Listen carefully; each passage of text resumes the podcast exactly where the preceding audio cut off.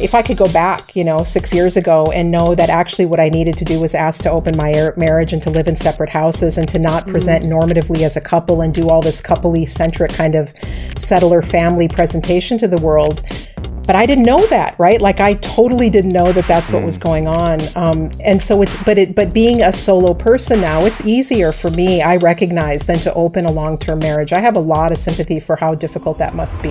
If you're happy with the same old ways of dating, If you enjoy sucking at communication, and you have no desire to improve your romantic life, then our podcast might not be for you. but if you want some out of the box ideas to deepen your current relationships, broaden your sexual horizons, develop a better understanding of yourself, or learn more about non monogamy, Then you've come to the right place. I'm Jase, I'm Emily. and I'm Dedeker. and this is the Multiamory Podcast.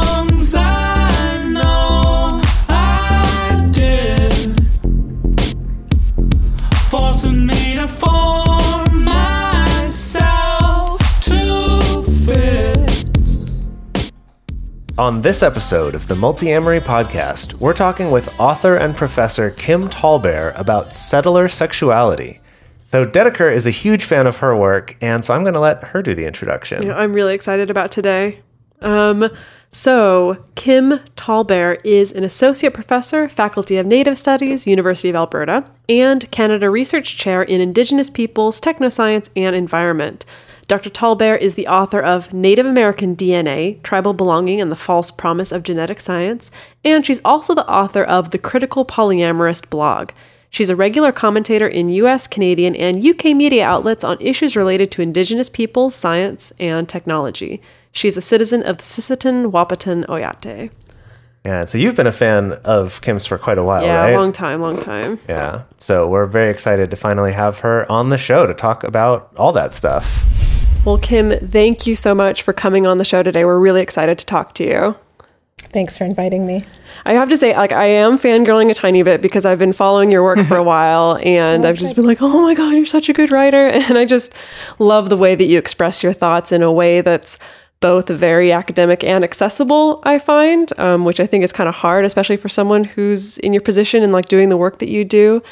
And you recently you gave the keynote speech at Solo Polycon, the most recent Solo Polycon. Um, and part of your talk centered on this concept of settler sexuality being this structure that a lot of our relationships adhere to, whether we're conscious of it or not.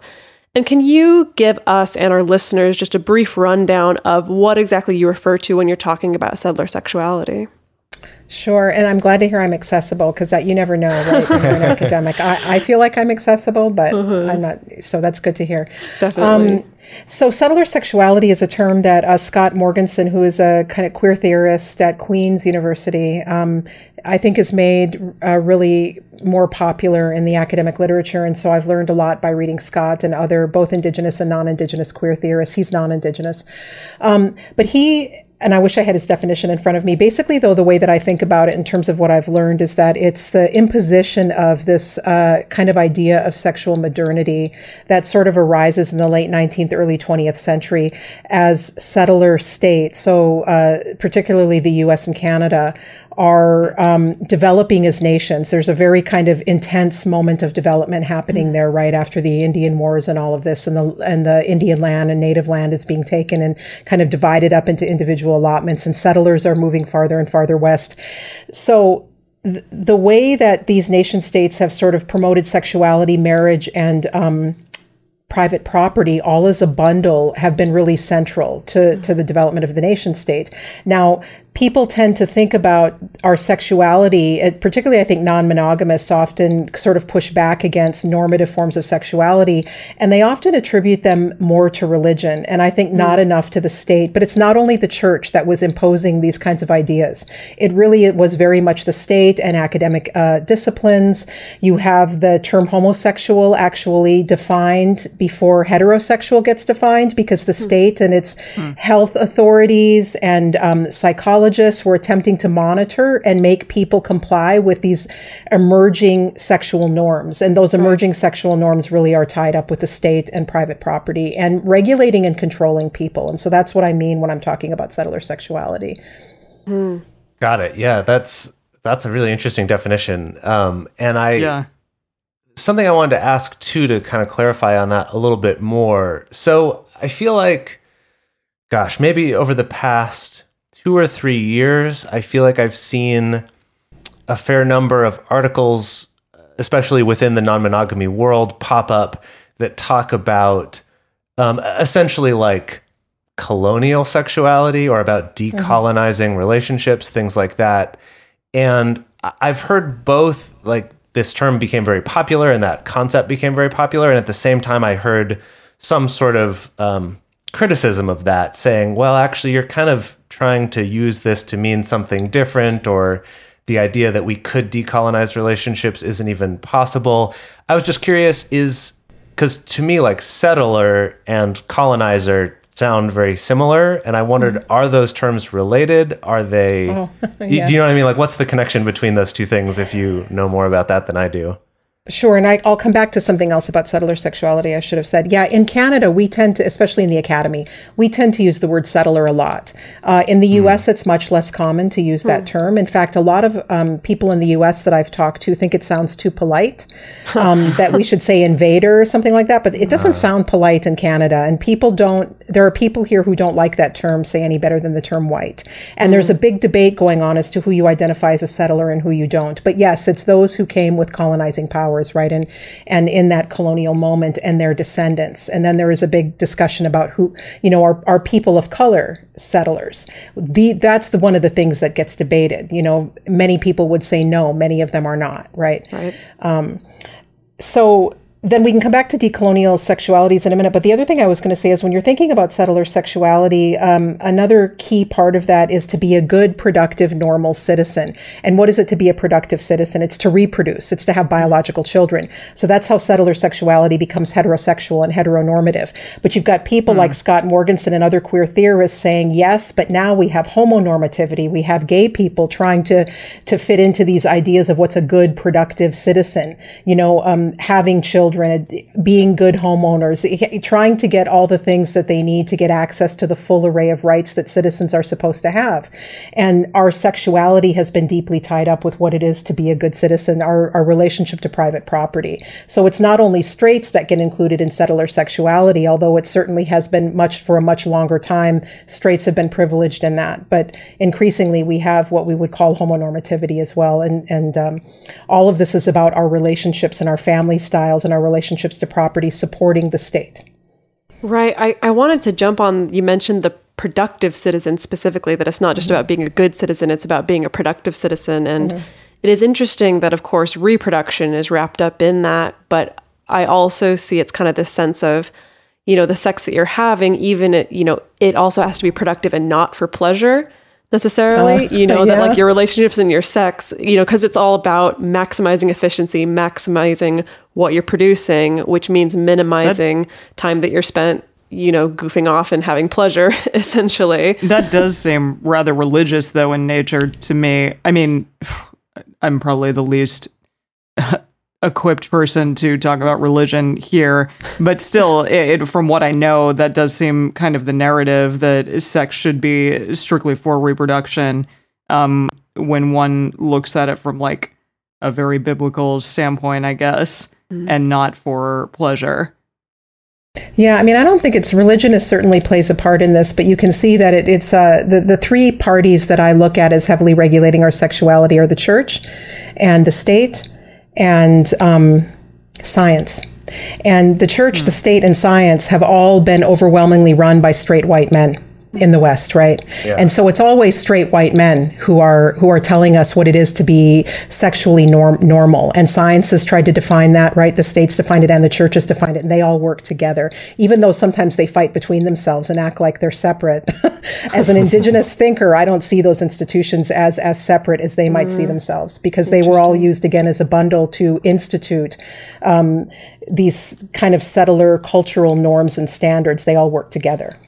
Well, that's interesting, actually. I think it's funny because Emily, you brought up like, oh, I think I'm the least qualified person um, to talk about religion. Because the thing is that like both myself and Jase were raised evangelical Christian, and then Emily was a mm. raised atheist, but mm. Emily, you've commented on the fact that even though you were raised atheist, there's a lot of cultural norms around sexuality and relationships mm-hmm. that you oh, still yeah. internalized, even not having eh, basically anything to do with religion in your upbringing. Sure, and and clearly that's just simply uh, uh, the way in which I was raised, the way in which people tend to be raised. I think in a Western society, that like sex is for a certain thing, or it's for people that you're in love with, and that you know you shouldn't be doing it otherwise. Even though obviously the three of us, you know, don't exactly do that, or or you know think of sex in a in a different way, not not so strictly uh, for biological purposes or just because you have to be in love with someone in order to want it. Hmm. Um, so I guess just to follow up on the question about settler sexuality, um, you mentioned this just briefly that there's debate about, you know, who who are settlers and who isn't. Um, is this something where you know if you're a white person you're just screwed in this respect, and you know like what's what does that what does that mean? What's that debate look like? Well, so people talk about, uh, so people that are coming here under duress, right, like refugees or asylum seekers, you know, no matter what color they are, you probably wouldn't call them a settler, right? Um, uh, there was a debate, there, there, people are very unwilling to call, say, African Americans who are descended from enslaved people settlers, right? Their ancestors were brought here forcibly. But I'll give you a good example of how this doesn't just only break down along the lines of race you would most people who deal with uh, the settler terminology in the academy would never call somebody like Michelle Obama a settler, right? But Barack Obama, I would say you could make a good argument that because his mom was a middle class white anthropologist and his father was a relatively privileged immigrant from, I think, Kenya who came over for education. Pretty textbook definition of a settler. Yet we would we would define Barack Obama as African American and Michelle Obama as African American, but they have very different genealogies in terms of how their ancestors came to North America, right? And so that that's just an example of how you can't just substitute it for white people all of the time. Although hmm.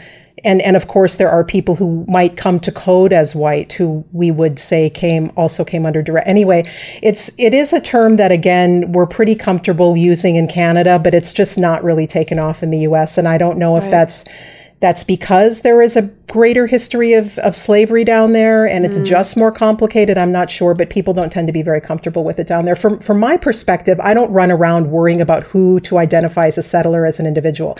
What I talk and write about is the imposition of settler colonial institutions and cultures and authorities, and all of us are capable of, of upholding that. And this is one of the reasons I'm really writing strongly against state sanctioned marriage. There's plenty of Native people who buy into state sanctioned marriage, right?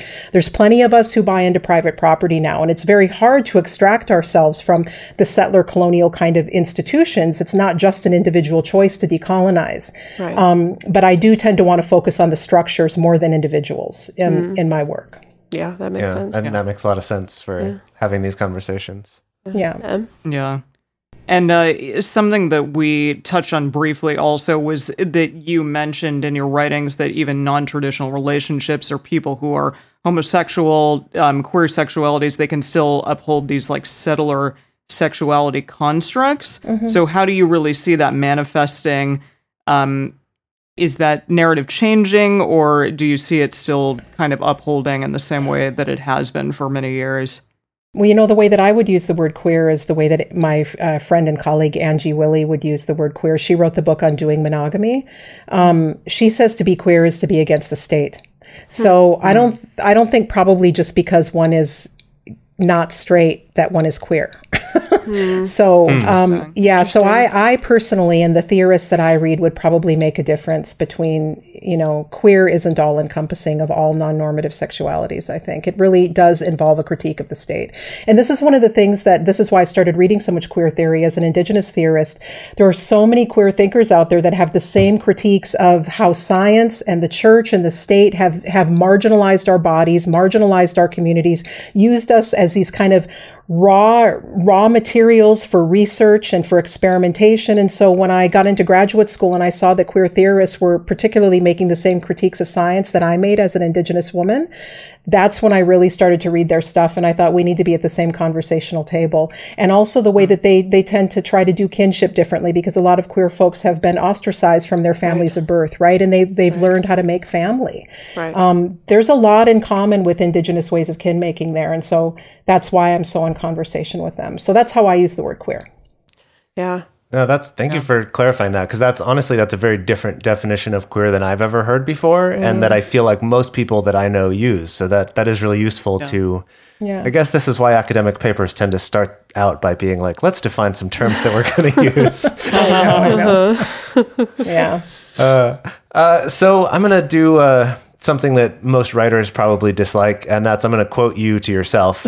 Um, so in your keynote speech from Solo Polycon, you said um, many of us, uh, referring to um, the Dakota, I believe, you said many of us continue to live in extended family where the legally married couple is not central, where children are raised in community, and where households often spill over beyond nuclear family and across generations. Can we not then also imagine sexual intimacies outside of settler family structures? I know we already have them. Can we name and measure them without using settler sex and family forms as reference points?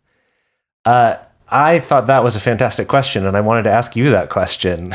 can we can we measure them and talk about them without everything having to be in reference to some sort of settler sexuality, some of sort of state sanctioned sexuality that we have now? Yeah, I mean it's really hard. This is I'm I'm trying to do work that is um, focusing on webs of relation and being in relation versus the kinds of categories that we usually invoke. So we talk about being straight, or we talk about being gay or queer. We talk about being uh, a you know a wife or a girlfriend or whatever whatever our categories are. And instead of identifying ourselves biologically or socially, I would like us to think about in more fluid terms. Um, and I think one of the ways we can do that is to is to get away from these kinds of definitive ideas of who we are, as if we were born that way, or even if we're hard social constructionists and we think we were socialized that way. What if we just simply have, if we look at the way that we are relating in particular instances and with whom we're relating, and I relate to my daughter, I relate to my other biological family members, I relate to lovers, I relate to friends. Sometimes it's always not clear who's a friend and who's a mm-hmm. lover, right?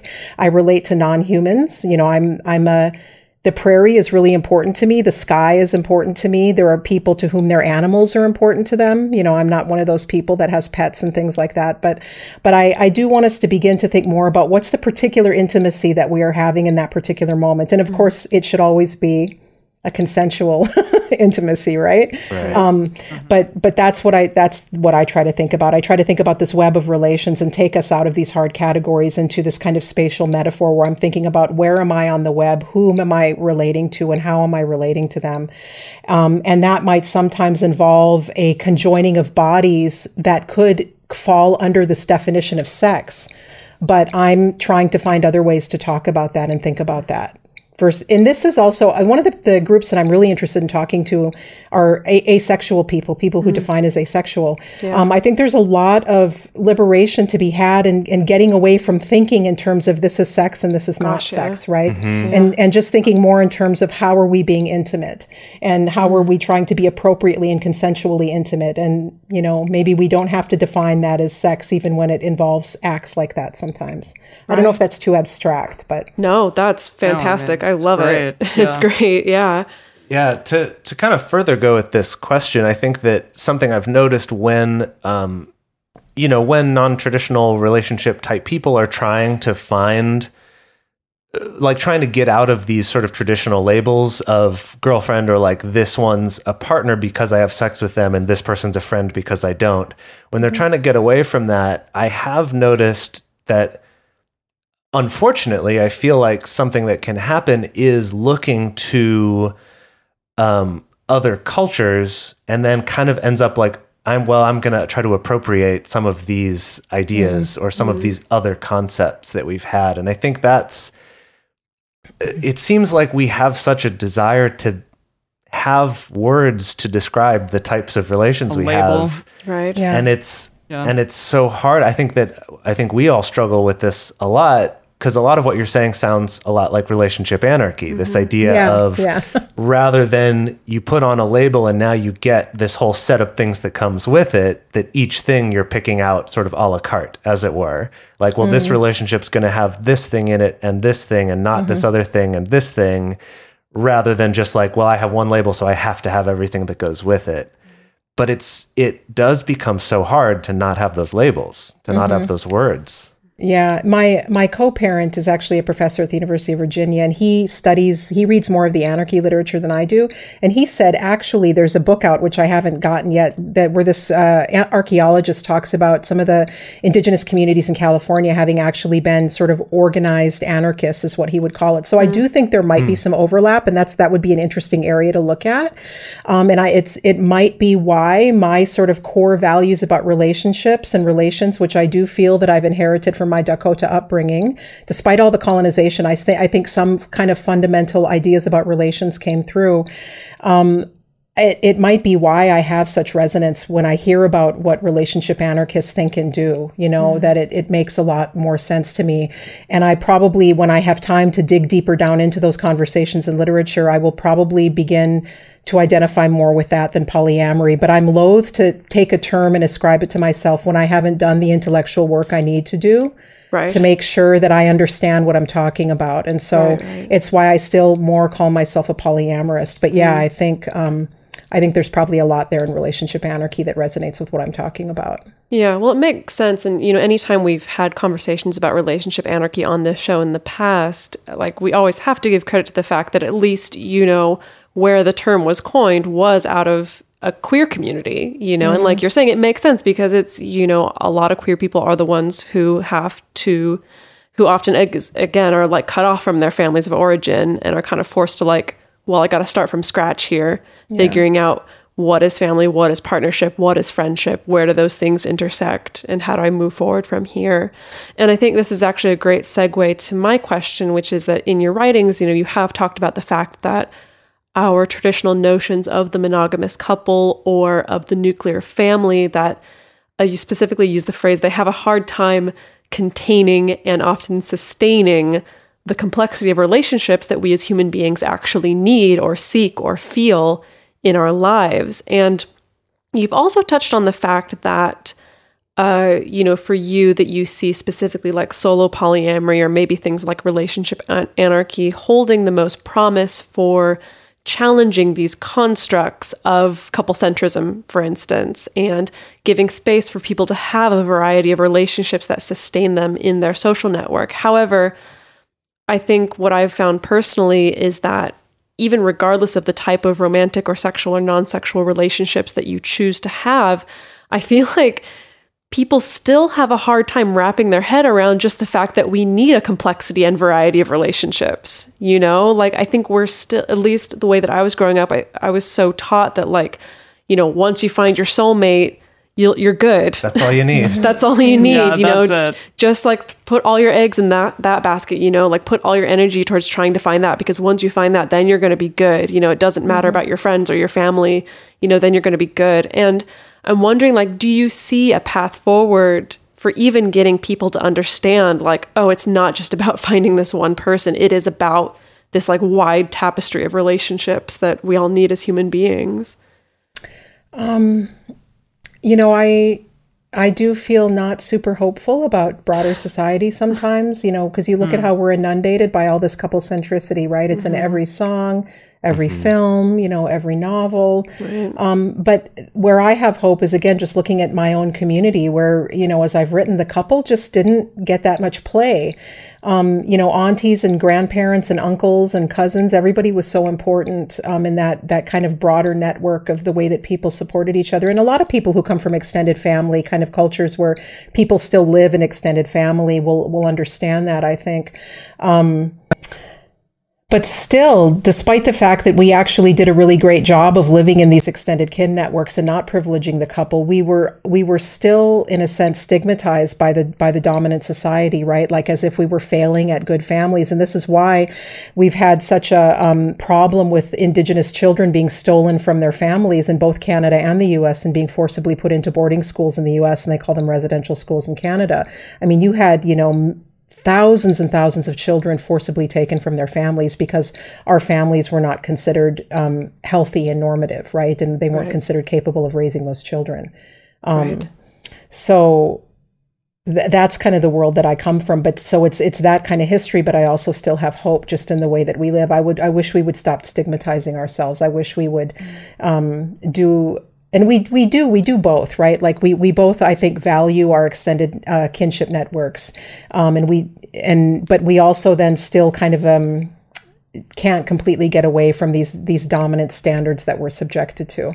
Gosh, yeah. Yeah. I mean, I So I feel if like that's an answer. Yeah, no, that is definitely an answer. I mean, so we, uh, you know, part of our Patreon community is this like kind of closed like Facebook discussion group. And I feel like we see that all the time of, again, people like just people expressing how hard it is to break away from the structures that have been imposed on us from day one, whether that is about wanting something that's polyamorous or mm-hmm. if it's about something about like just wanting to be able to prioritize your best friend relationship over your boyfriend or Right. or to be able to co-parent as with much as yeah exactly or being able to co-parent with a friend rather than with a lover um Mm-hmm. and it's just like people it definitely causes a lot of pain the way that people struggle Mm-hmm. against it but then like you said i think part of it is also a lot of self self stigmatizing as well Yeah. Um, what was I going to say? I, you know, I I get really frustrated sometimes with the coming up against these walls. Every way you turn, when you try to do something outside the norm, it feels like you're always hitting a wall. Yeah. And I I do get really frustrated. Um, but on the other hand, I have so much more freedom than most people. I think because I'm an academic, and academics do tend to, even if they're a bunch of monogamists, you know, running around, they still. I, I live in a world in which people understand that it's you question dominant ideas all the time, and that's completely normal. Um, uh, but it's definitely been a challenge for me in in terms of the other relationships that I have because I you know we're, we don't live in a world of academics. I don't tend to date people like that, and having to deal with all of the restrictions that they have in their lives, right? And most people in my age, I'm 49. Most people in my age group, they don't get to have the kind of freedom to make the kinds of decisions that I can make. They can't be out in the way that I'm out, and that has really it's been really frustrating for me um, to have to look at how they have to deal with families they can't be out to, with children that they can't be out to, right? With having to curtail their non monogamous practice and go back to being monogamous or being in the closet or something. It's, um, it, it's really, it's hard. And I have a lot of sympathy for people, I guess is my point. I mean, I, while I sometimes do get frustrated, I have a lot of sympathy because I know most people aren't as privileged as I am to make this kind of decision to live this way. Right. Yeah. yeah.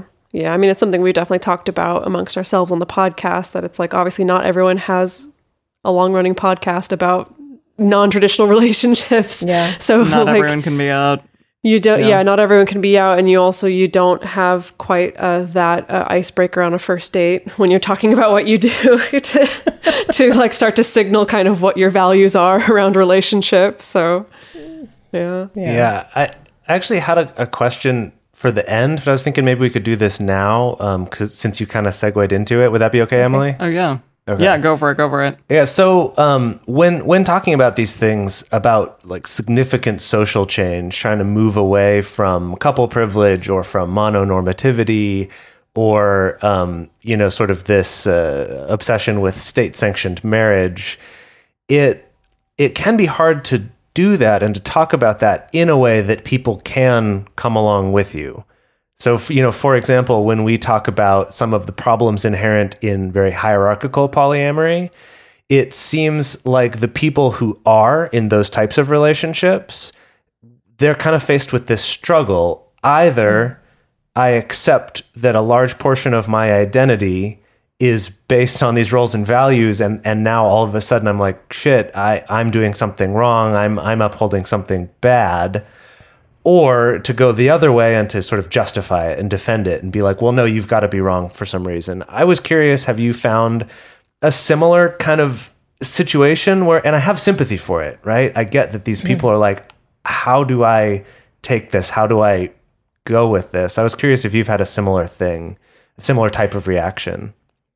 Yeah, um, there is a lot of that, I think, in, in my age group. And I have noticed, you know, I, again, I try to stick to the structural analyses all the time. And I have noticed sometimes if I come into, like at Solo Polycon, it was great. I was really pleasantly surprised when I gave that keynote. That wasn't a largely academic audience, but there were so many people there that I think overlap with relationship anarchy who've thought critically about the state, who think critically about property.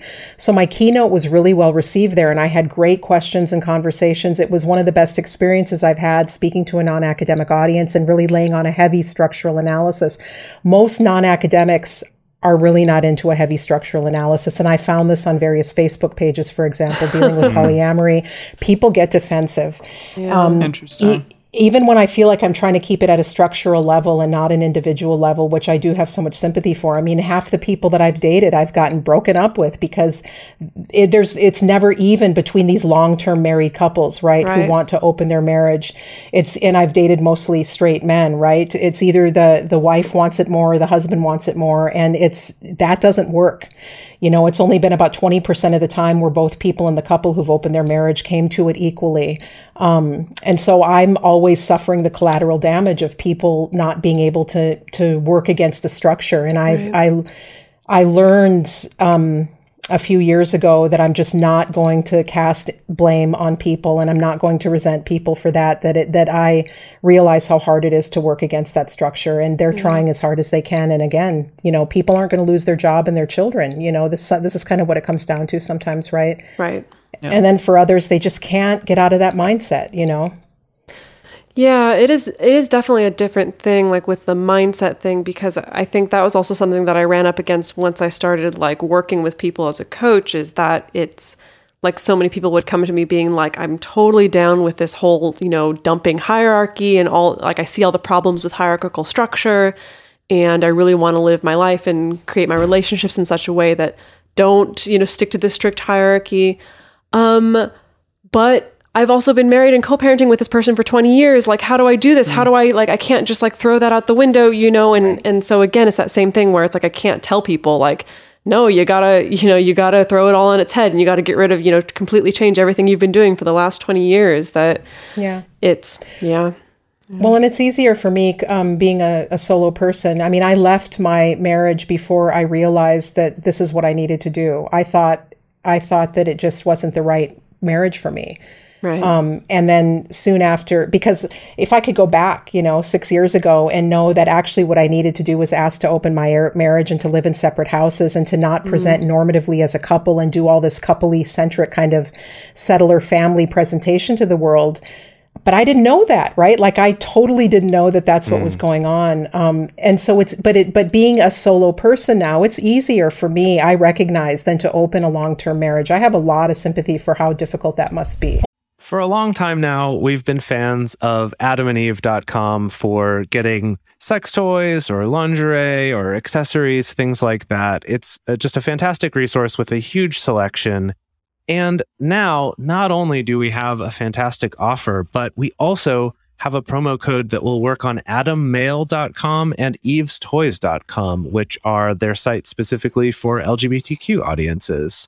And our code is fantastic. It's 50% off of almost any item in the store and free discreet shipping when you use our code MULTI.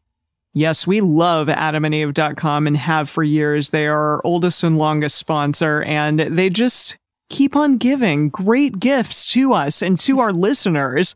You can bring more pleasure and satisfaction into your bedroom by going to adamandeve.com, adammale.com, or evestoys.com and select any one item. It can be, you know, an adventurous new toy or anything you desire, something fun, something sexy, whatever sounds good. So just enter offer code MULTI at checkout and you'll get 50% off almost any item plus free shipping. That's multi, M U L T I, at adamandeve.com, adammale.com, or evestoys.com. This is an exclusive offer that is specific to this podcast, and it's better than any offer that is currently available on their site. So again, use code MULTI to get you not just the 50% discount, but also the 100% free shipping. Code M U L T I. Yeah, I wanted to ask um, about it, kind of the current time in which we're living because it seems it, maybe it's settled down slightly, but uh, it definitely the Me Too movement and toxic masculinity and all of this stuff. It it reminded me or it brought up uh, things when I was when I was reading um, about settler sexuality from you. And just that there was potentially a connection between the two, and just this idea that relationships are sort of this entitlement thing, and that couple centric centricity sort of is like an entitlement for sex or relationship or like a, t- a specific structure or anything. And it made me think that perhaps like people talking about the Me Too movement, talking about the way in which uh, femmes or or women are treated, um, and just sort of changing that narrative that perhaps it makes way a bit for the narrative around the way in which we do relationships that that narrative can also change as well. And i don't know i, I was curious to hear your thoughts about that because uh, it sounded as though perhaps you were hesitant and didn't really think that that much maybe will change. Um, but i know that things have been disrupted currently in this in this state that we're in. And so i was kind of wondering about what you thought about that. What I think about Me Too? Well, more just do you think that it is a way in which people can start moving forward and thinking about relationships, thinking about the way in which uh, women have been, I guess, systematically treated over the years by men, uh, for example. Um, and because I, I kind of see it all in a similar fashion. Obviously, that's been happening for a long, long time, but I do see a connection between what you speak of and what you write about and sort of what's happening right now and and the disruption and the change. You know, I So mean, I I, think that's Yeah. I think that's a really good question. I I haven't actually thought enough probably about the connection between what the Me Too moment's going to generate in terms of shifts in Yeah. the way that people do relationships. I think it's really important um, that women are supporting each other right now um, in being so vocal about those. I mean, we all have these Me Too stories, right? And Yeah. you know there's many more that are going to come out i mean every time i listen to these i think about all the stories i'm not really willing to share yet publicly for for very good reasons and um so not nothing surprises me that people come out with. Um but i don't know yet how that's going to if that's going to translate into um shifting norms around relationships. I mean i i guess i would assume so. What i do notice is among younger indigenous feminists because these are the people that i've talked to most um, indigenous feminists and queer and two spirit people, I do notice um, how much less younger people are just willing to put up with the BS that my generation put up with. And Sure. they're not willing to be quiet. And I think that's like um, really inspiring. I don't mean to like put it all on young people. That's terrible that people do that, right? Oh, the young are going to save us because we're leaving them this like crap world, right? um, But they've clearly shown that they have a lot of, of spirit currently. I mean, it is, yeah, a lot has been happening around the young people and I think um, they're, in our lead, they're current leading. situation. they're leading us ethically and conceptually to places that I think Yeah. maybe some of us that are older can follow. Yeah. But yeah, Yeah. Yeah. You- yeah, well, I feel like it's it's an at least it was an interesting I see that at least it has brought light to this idea of like you know of entitlement over the bodies of certain people that some people hold over the bodies of certain other people. Um Yeah. and yeah and I I don't know. I just I like I guess my whole thing as all of this has been coming to light is just hoping like just really really hoping that it doesn't all just kind of like like that the rage machine doesn't just kind of settle like it does so often on the internet you know that there's some kind of like lasting opening up change moving forward here. At least that's what I always think of I think the willingness to call out abusive behavior, bef- and I don't want to just say like it, call it out publicly. I'm searching for other words that are actually going back to my culture. Um, the the willing because we had a we had a tradition and I actually heard that this happened behind the scenes at Standing Rock but people didn't talk about it as much publicly because you know they wanted to keep internal dynamics internal. But there was um, a calling to account. That's a better term. There were indigenous women there calling men to account who were acting in abusive ways. And it didn't make it publicly and it didn't need to make it pu- it didn't need to be nobody needed to know about those the, because indigenous women were taking care of it you know? And so and i see me too i think as a, as in women in general calling men to account. And i think that's a really important thing that a lot of indigenous communities do and i think the broader society needs to do that. And i guess that's how i would uh, frame that versus saying it's calling out on social media. I would you know you need to call people to account and part of that is and there's a debate going on around this actually too right? Some people are talking about i can't remember the term that they're using um, about when you call people to account you give um, men ways to sort of redeem themselves and other people are saying no you know i don't want to go there yet. You know i don't feel safe enough to go there. So there is the, these kinds of active conversations going on or, among young feminists about how to call people account and then what you do about it. We also had a tradition in, in our in among my people of casting people out who did irredeemable damage in a community you know? So there's there's all kinds of things we're talking about now about about how to and i think these conversations are great. So i, I think that has fundamentally changed and i don't think we're just going to go back to not talking about these things anymore. Mm. I do think there has at least been that shift whether that's going to translate into real changes in relationships you know that might be a multi-generational project but Yeah, Yeah. definitely. Definitely. Yeah, I'm, I'm trying to remember the context where this was, but in um, I, I have heard the term calling in being used as opposed to calling out, um, Right. with the idea being, and we talked about this a little bit on our episode recently about online arguments. Um, but this idea that calling out can sometimes end up having a certain like performative aspect to it, um, especially with the other people who will jump in to like Yeah. support this will sometimes be like, oh, I'm going to talk so much shit about this person who someone said did a bad thing because then somehow I'm not bad. You know, kind of there's a performative aspect to it. Whereas calling in sounds kind of more like what you were talking about of like within our community, we're going to come in and talk about this and, and, you know, see if there's a way for this person to redeem themselves or not and really mm-hmm. have the focus be on education rather than on kind of a I don't know, a public shaming or something like that. Well, I'm going to hop I'm on s- that though. Sure, yeah. Sorry, just because I I also want to bring up like the, but then the other side of that conversation is like how much of calling in is trying to protect someone who's an abuser, you mm-hmm. know, and like trying to protect someone's feelings. And so there's, I've also seen that conversation of like, of course, there is also some value to public shaming as well, mm-hmm. you know. Um, so it is just kind of definitely nuanced conversation. But sorry to step on you, Kim. yeah no I, I agree i think probably all of those strategies are important at different times so mm-hmm. mm. yeah. Um, I'm gonna. Uh, the next question we have here is a little bit of a change of direction. Uh, so, in one of your articles, this was, um, gosh, I'm blanking on which one this was, uh, but I'll I'll just quote you to yourself again. Um, You said uh, that we fetishize the couple, making it stand at the heart of love and family, which are actually the product of much more complex social biological relations. And um, I think this word fetishize is really interesting because I know that within a lot of these conversations that we have or that I have with non monogamous people or people as part of the kink community or other things, that fetish is another one of these ones, like queer, I guess, that I feel like in certain contexts can have a slightly different definition. Uh, and so I was curious about how you were using it here.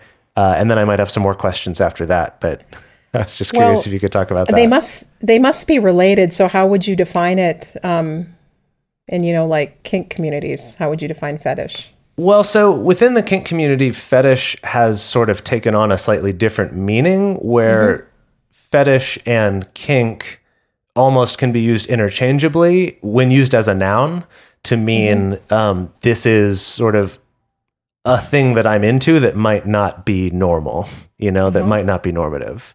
And I realize that's a very different definition than what fetish was originally meant to mean. And so that's why I wanted to bring it up. Because, you know, people will talk about, oh, you know, my fetish is for, uh, I don't like know. what. latex or whatever. Well, I feel like that's a little bit more the traditional meaning of like Oh. I'm obsessed over an object. Whereas Mm. I feel like people will say like, "Oh, my fetish is, um, you know, uh, I don't know, animal role play or right, a something like particular that." role play. Yeah. Yeah. Right, that it's more of a particular thing I'm into, which is a little bit different than the initial meaning. So I was just curious Right. about how you were using it in this context. Well, so I'm taking the word uh, fetishization from its use um, in commodity fetishism, which Marx talked about, and then gene fetishism, which my PhD advisor Donna Haraway talked about, who's drawing on Marx. And so uh, I wrote about gene fetishism in, in my book Native American DNA, and that is um, the collapsing of elaborate sets of social relations over time and across bodies down to the molecular structure into the idea of a DNA marker. So these these ideas of Native American DNA they come to signify this kind of um, that's what it is to be Native American. Well, if you look at what created what constitutes a Native American, it's not it's not just the molecules. I mean, it's not that those things aren't don't matter at any level, but there's all these sets of social relations that are, that occur across the tribe and the clan and the family, and they occur over time. They get embedded in your body. This is what it means when I talk about I and others talk about uh, things being biosocial. I'm not just a social constructionist. I believe that our body comes to embody physical things in the world. Our biology changes in response to social structures. Um, and so when I talk about the couple getting fetishized, I'm talking about that. That's that couple. They come to stand as like kind of the core and the center of, of the family and that whole unit. But there's, but in my culture, and I think for a lot of us, it's not just about it's that man and that woman, or now it can be same sex couples. But but who are all of the people that help constitute that family? You know, even for people who consider themselves, I think, very nuclear family and couple centric you don't get to exist in a vacuum. There's a whole set of social relations that are helping support you. Um, but I don't remember what I and, and if I think into kink as well, I wonder if that fetish actually also embodies a bunch of social relations, but it just is you end up focusing on that particular scene or that particular object. But of course, it's so much more than that, right? That is that is that is creating and constituting desire and and the interactions that are happening around that object or that scene or that role. Mm. So I would imagine that's where that term fetish comes into play there as well. Hmm. Yeah, interesting. Does that make sense? Yeah, I it was interesting because I, I looked up the definition when I was uh-huh. coming up with this question when I was reading one of your articles, and the definition that I looked up was interesting. So the first definition it had was kind of what we are talking about, right? It's mm-hmm. it's um, it says a, a sexual desire in which gratification is linked to an abnormal degree to a particular object. To an abnormal degree, Yeah. quote unquote. right. So there's whatever there's problematic mm. things in in that whole thing. But but i think that's sort of the definition that that i think most of us are familiar with. What was interesting is the second definition here is an inanimate object worshipped for its supposed magical powers or because it's believed to be inhabited by a spirit. Mm-hmm. And i had never heard that Oh, really? Oh, that definition of it so that Oh, was that was know really that. interesting yeah that, Yeah. that there may have also been sort of a religious or spiritual practice that that word was also associated with. Well, and that would apply to the to the way that uh, Native American DNA gets taken up, right? Or I think the way that the couple gets up. These are things that are both held up and lionized as being these important kinds of goals that people have. You know, they become they do become magical in some sense. So Well, yeah, I guess we were just talking about that. yeah that I this idea of like once I become a couple or once I find my soulmate or once I get that p- particular relationship format, it does have the magic to like solve all my problems mm-hmm. essentially. Yeah. Or it, it it in itself is magical enough like to sustain us. Like I don't know. I guess that just ties to that whole narrative we've been taught since we've been very young by most of our like movies and TV shows and things like that. Well, I think I think that actually. Sorry, this is sort of blowing my mind here a little bit thinking about this, but um, something that we've talked about a lot is the over romanticization of romance. Uh, the idea of thinking of romance as something very magical and that has more that has meaning that exists outside of what actually is there. Um, and I think that if we were to look at that definition of fetish and applying it to a couple, for example, I definitely see this thing where people will prioritize preserving a relationship over the happiness or well being of anyone actually involved in the relationship. Mm. Right? Like Yeah. the way that we, Yeah. you know, the people who say, like, well, you should never get divorced or who try to make mm-hmm. that more difficult or mm-hmm. that's not something you can do. It's this idea that somehow the the relationship of the couple or the marriage itself is the thing that is magical mm-hmm. or has meaning and not the people who are actually in it. Mm. Yeah, you just Um, answered the question, your own question. Gosh, sorry, I had to that was good. That was good. You had to get there on your own. I had to get there, yeah. wow, yeah, fantastic.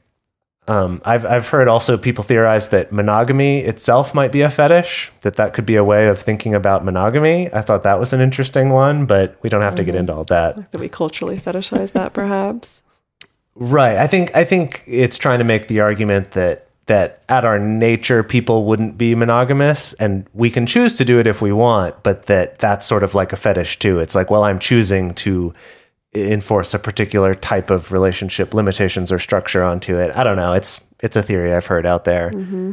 But I thought of it because it's using that word fetish mm-hmm. also to mm-hmm. try to to try to look at something sort of in reverse of how we normally do.